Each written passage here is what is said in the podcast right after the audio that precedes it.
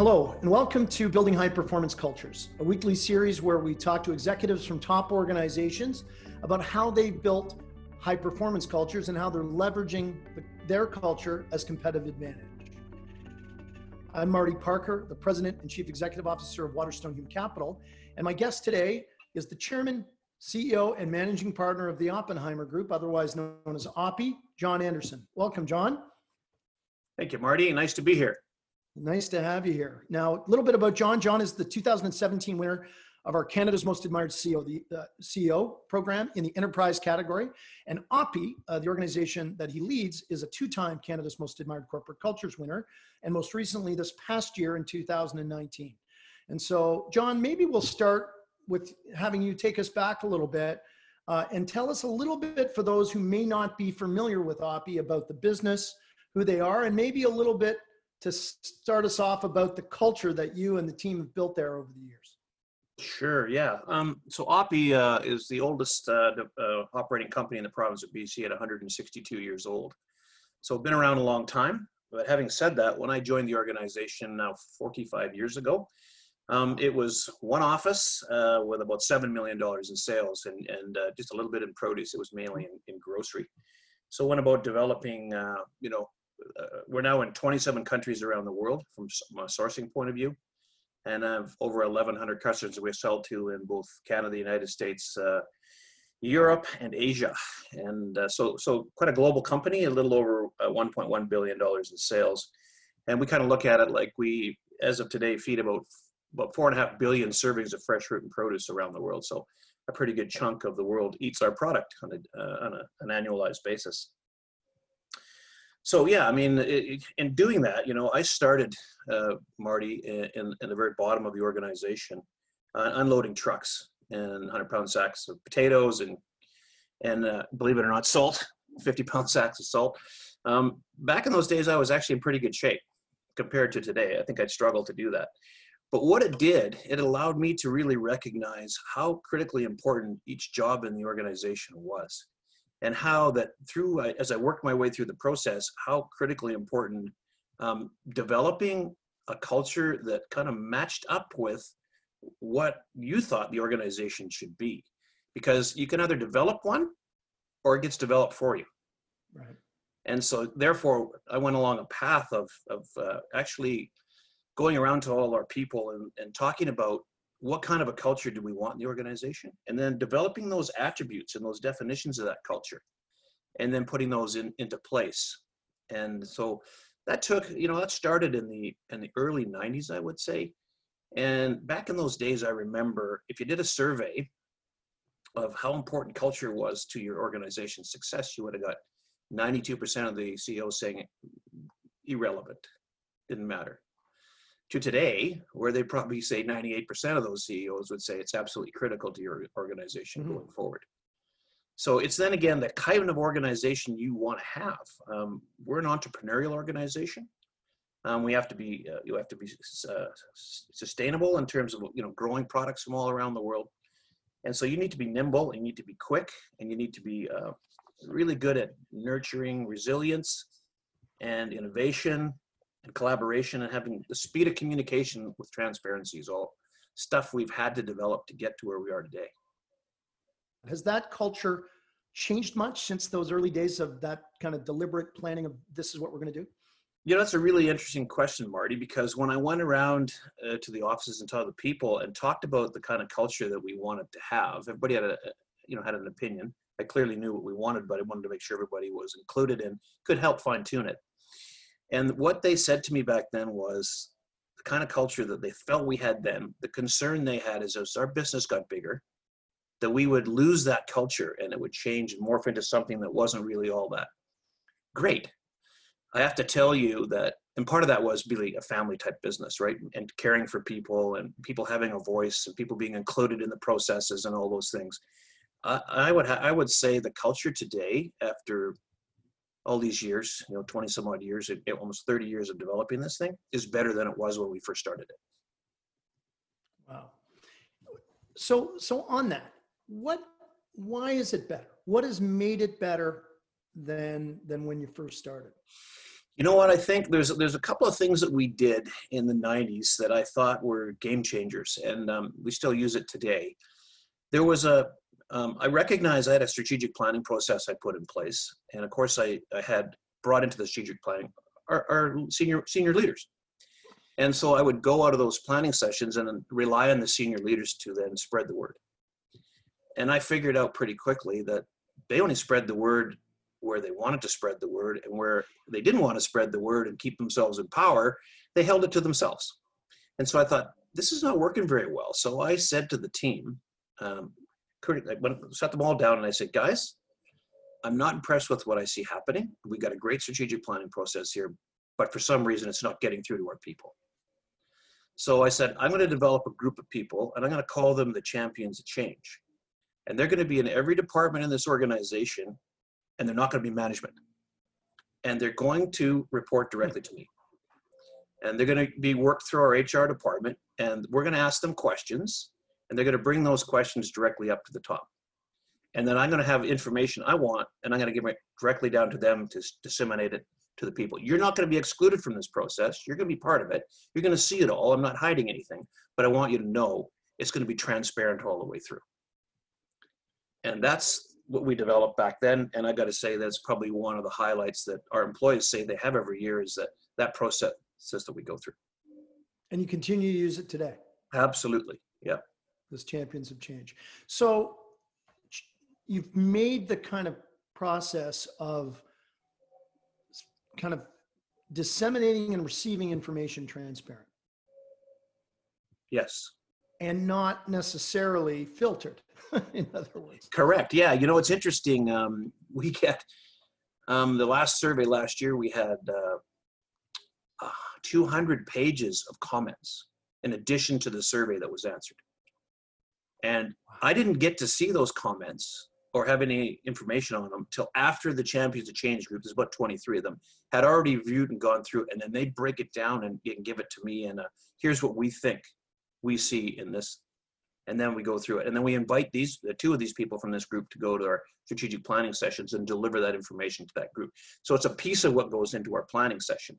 So then our employees see that they're they've been listened to and they actually see the comments entering into the strategic plan and being active on john you know if i'm uh, you know if i'm if we reverse roles for a second and i'm no longer interviewing people for a living but I'm a candidate to come and join your organization. And, and I'm really trying to, you know, I've already decided I'm to, I'm to get involved. Uh, the offer's been made, it's been accepted. And I'm saying, Hey, John, on, uh, I'm to join the organization on Monday. What is the kind of brand I'm going to experience and live? And, and how am I going to see that? How would you answer that question? So one of the things that we have at OPI that we rally ourselves around is it's a phrase called "expect the world from us." Right. And so what we hope you see when you come in here is that that is going to be enacted two ways. One in how we operate our business, like we, we, we bring product from all around the world to other places all around the world. It's also going to be what you experience when you interact with other people inside OPI and how we expect that you'll interact with our customer base. So that's sort of a rallying cry around what we expect from you and what you expect from us. And so I would hope you see that right away. And we we set people up with um, mentors, um, you know, to make sure that they uh, have a way to navigate their way through that. Because getting on up, we have videos we go through, we have materials we go through, you know, on OPI and on our culture and how we expect to operate. But then again, you know, you just don't want to leave somebody at that point. So there's going to be a journey for you probably that extends a year because we kind of think it takes a year for someone joining our organization to kind of figure out all the things we do, how we do them, and why we do them. Do you get much feedback from, let's call them new hires? I don't know in a year after they've mm. joined if they'd be considered new hires, but your onboarding program literally goes a year, if not longer. What kind of feedback do you get from people about that? You know what? Um, the feedback we get is actually um, um, an element of uh, surprise. And the fact that you know you actually do what you say you're going to do. And we feel that the culture that you guys have on paper here is really the culture here. And they feel the warmth. I see all kinds of emails on a regular basis going back. I can't believe the support that i've gotten since i joined the organization. It's fantastic. Everybody makes me feel welcome. Everybody's out to try to help me. So that's the feedback I get, which makes me feel good. And I always make a point when I go around to the office tours to kind of just, you know, when we're having dinner with people after a drink or two, just kind of go to the people I know or new and say, so how, uh, how was your experience, by the way? Because that's an unfiltered, like, hmm, that's usually when you get the truth, right?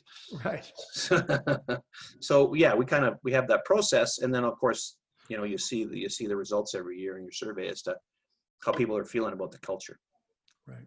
Now, John, I know, you know, onboarding, recruiting has been a, a big, it has to be important when you go from 7 million to well over a billion dollars. But last year you rebranded your HR department and team to call it talent and culture. So why was this important and how was the decision made? And I shouldn't ask too many questions at once. That's against my professional guidelines. but but how, what's the impact been? Yeah, you know what? Um, so we looked at it and we said, okay, talent, and the HR department is what we call it, human resources in the past, the talent we bring into our organization. What we measured it by basically to start with was how do they fit our culture before we hired them? And how are they going to fit into our culture going forward? And so I said, you know, if this is the way, this is what's happening here, then they need to be responsible then eh, as, as sort of guardians of that culture. In addition to the, obviously I have that responsibility as CEO, but I want to make sure that they are really being responsible for the culture of the organization. So we put the two of those together and basically I think was really well received from people who are coming into the organization. The hits we've gotten on our websites, we redid the website on it, both internally and externally have been monumentous compared to what hits we used to get of it. So it just kind of says to you, what is your organization like? What do you guys think? And you obviously tie the two of those together. Hmm. Sounds like there's a lot of listening going on at OPI in terms of what people think and how they feel. Absolutely, yeah. You know, and I think that's something I learned. Um, you know, being working from from the ground up was that everybody along the way, whether you think it or not, has an opinion, and usually they're better at their job and what they're doing than than you are. And so if you if you want to be successful, you need to listen to whatever roadblocks you might be putting in place that you're not aware of so that they can do give them the tools to do their job better. That's what it's all about. Yeah. John when you're looking i mean you talked about nimble entrepreneurial warmth uh, there's still a family feel there. I've been there. I feel it from the moment you walk in. You, you know if you didn't know if you just got there to know anything about the business you wouldn't say this is a billion dollar global enterprise. Don't take that the wrong way but you no. wouldn't you wouldn't know that. So how do you filter that how do you how do you recruit for that? I mean we we tend to you know love to say we recruit for fit we help hmm. organizations do it we think we do it pretty well but yeah. it's not always that easy. Uh, and what do you do to ensure that you make that onboarding process a good one by finding the right people? Yeah you know i, I think that what we do is we just don't have like the hr do the interview or what you would call out talent culture do the interview. There's a team developed. And so whatever department those people are going to go into the team of they say four or five people that might be interfacing with that candidate is also part of the process not initially but later on. And so before the person's selected that person also gets to see who they're going to be working with and the type of people they're going to be working with. And then the people that are working with that person say yeah i think this person's a fit or i don't think this person's a fit. And that they're going to be okay they're part of the process of learning they're also going to want to make that person successful Interesting. So it's really that cross-functional, cross-level team that kind of makes that decision. And, and you said something that they tend to be the ones who want to make that, you know, that person successful. Do you actually see that um, commitment and buy-in once that person's joined? Yeah, in two ways.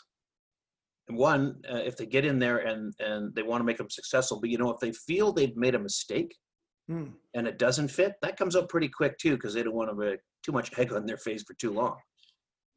As you look into the future, um, what do you see as critical to aligning your people to your culture and attracting the talent you need to continue to have the high performance culture you do at OPI, John? You know, to be honest, uh, you need to be honest with your people to let them know where you're at and be collaborative with their leaders and clear on com- having a compelling vision for the future. Like, where are we going together? Once there's a common understanding, then you need to have a roadmap created focusing on just a few things that matter the most, like shared shared direction and vision. And then you also need to make sure that everybody recognizes how important all the people and all the jobs in your organization are to your success. And that's no, there's no clearer time than today to look at that and say the people you didn't think were really all that important are the most important people we need today. They might be a grocery clerk, they might be the guy picking in the warehouse or picking in the fields. Otherwise, you're not eating. Yeah, I think we've all learned that. The cha- you know that how does that become? That's a lot different from a seven million dollar organization to an over billion. You know, largely maybe Americas or even domestic at that time Mhm. to now a global organization. How do you ensure that a lot of the sharing, the recognition, the sharing of the vision and and the values? How does how do you make sure that's that's not you know broken telephone in such a big organization?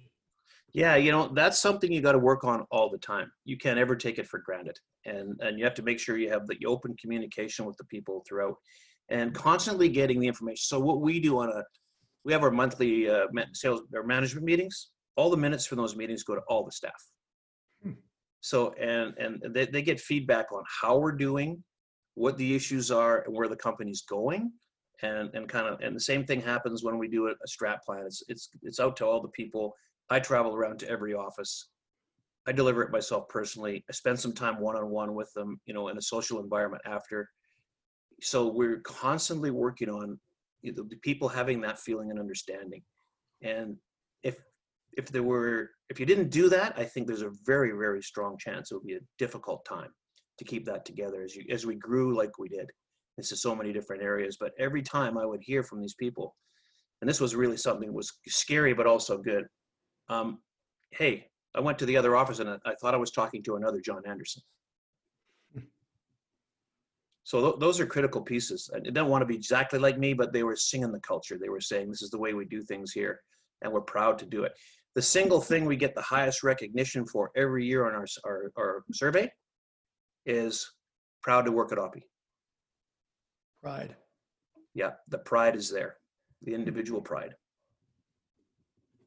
Fantastic. John, you've been, I can say personally, and I know many others, and in fact I do, where you are open source code, whether it's on your compensation systems, on your recognition and reward systems, on just about anything you've done, not to mention your own experience in this business or others, because you are in others.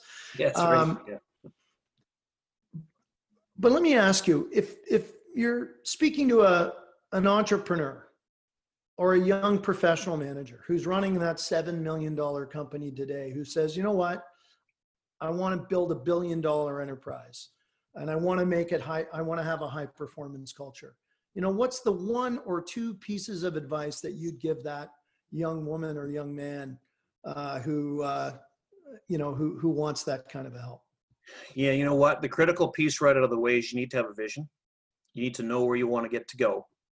And you need to be passionate, extremely passionate about what you're going to do. Because you're going to run into all kinds of negative roadblocks that you haven't even thought about yet. And they're going to come up in front of you, and you're going to kind of go, well, I didn't expect that. Oh yeah. Uh, yeah, and it's going to be so it's going to be a roller coaster ride, and there's going to be a lot of times you might self doubt yourself. My recommendation there is to try to get some outside consultation help to make sure that you understand and feel that you're still going in the right direction when sometimes internally people might tell you the opposite um, just because they're stand, trying to stand in your way. So I think collaboration with everybody is critical. Um, vision is critical.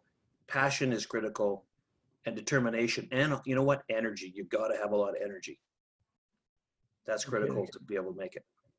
Well, and you talked about mentorship as well, and I know Oh, you've been a, yeah. you've been a mentor um, to many. Uh, I would say, including uh, myself.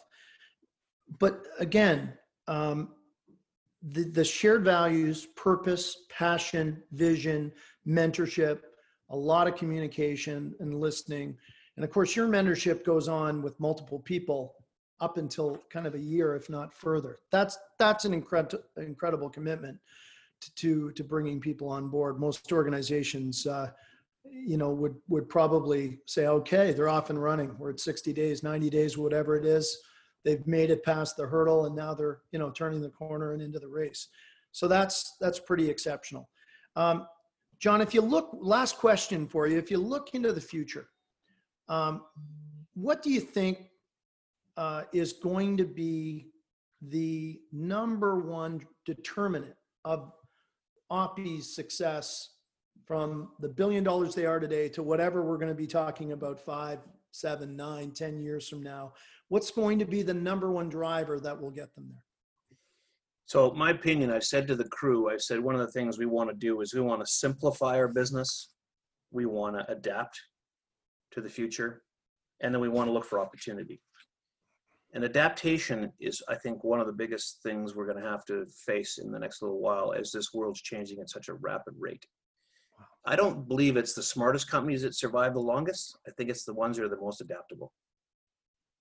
And so therefore, I think that's a major critical piece of your culture going forward. You have to have somebody that wants to adapt and change and, and you know, grasps and with open arms change. Because Well, let me tell you- there, like they're not. This is a message we all need to hear because I think we're being, we're all being forced to one degree or another, whether it's just in terms of how we're working, let alone what we're doing to adapt right now. And it's, it, it is a challenge. Um, not just in terms of having the passion and energy and drive to get through it, but the fortitude and grit to keep to it or to keep adapting. So, uh, John, thank you. This has been fantastic. Uh, we appreciate all the time that not only you give to uh, to our viewers and listeners here, but that you've given to Canada's most admired and anyone who just asked for your help. So, thanks again to our guest John Anderson of the Oppenheimer Group. Thank you, Marty. Pleasure to be with you today. Be safe. Pleasure's been ours. And join us next week for another episode of Building High Performance Cultures. In the meantime, if you learn, want to learn more about the topic, please visit waterstonehc.com. Thank you.